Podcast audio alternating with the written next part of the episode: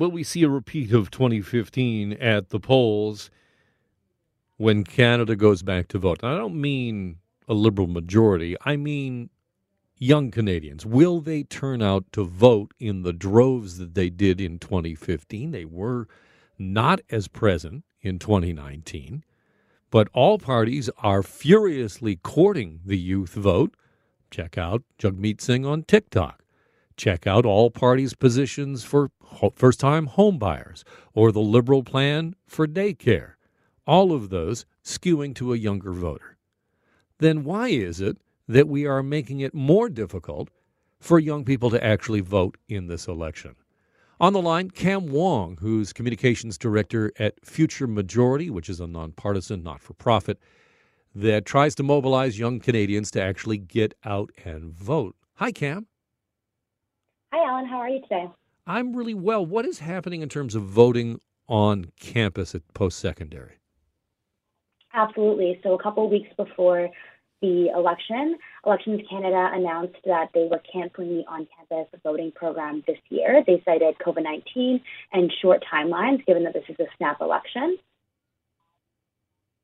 And so they just said it couldn't it couldn't happen that quickly. Yes, exactly. They said that it couldn't happen that quickly. And for us, we think that it's a responsibility of Elections Canada to ensure that every single young Canadian can access a polling station this fall. So, if you're away at school, what does that mean for a young Canadian? For sure. So the problem is, is that number one, this cancellation reduces the access to voting for post-secondary students, Lots of students on campus may not have a car to be able to access an off campus polling station. They may not be able to access public transit safely to be able to go off campus to vote. And the other issue is, is that it also prevents young Canadians from voicing their concerns in their home riding.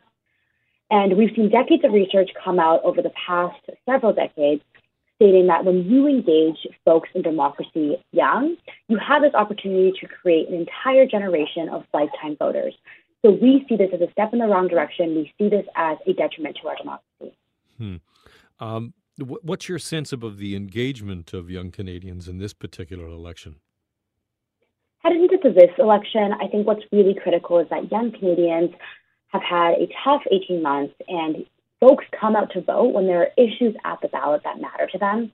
And over the course of the pandemic, we've seen massive impacts of climate change in our communities. I'm from Vancouver, BC, and over the course of the summer, we broke the record for the hottest temperature recorded in the country for three days in a row. And that's not just a story that I have, whether I'm speaking with my friends in Montreal or Saskatchewan or Alberta, the story is the same. The other issue that young Canadians are facing is that job losses have been really tough. We saw one in six young Canadians lose their jobs over the course of the pandemic. And so we really want to see action from our political leaders on these two issues.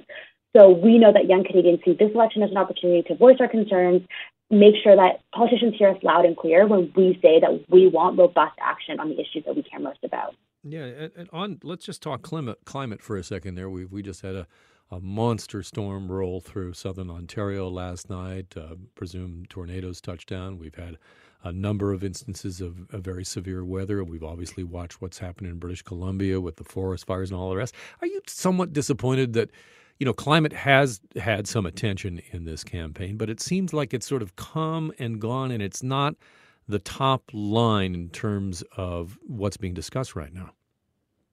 Absolutely. And I think that for young Canadians, we want climate to be top of agenda for every single party.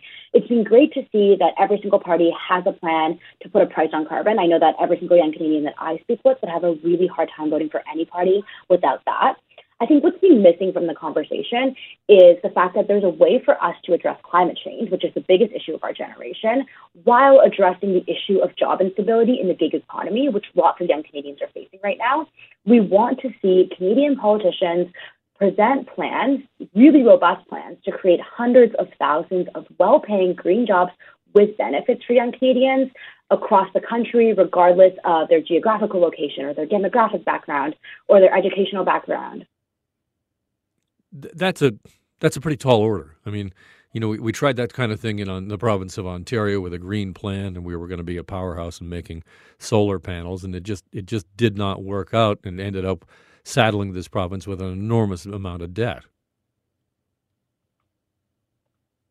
For sure. I think that headed into this election, what's really critical for folks to remember, for politicians to remember, is that we are in a generational moment where the folks that we elect into office right now are going to determine this country's action on climate change.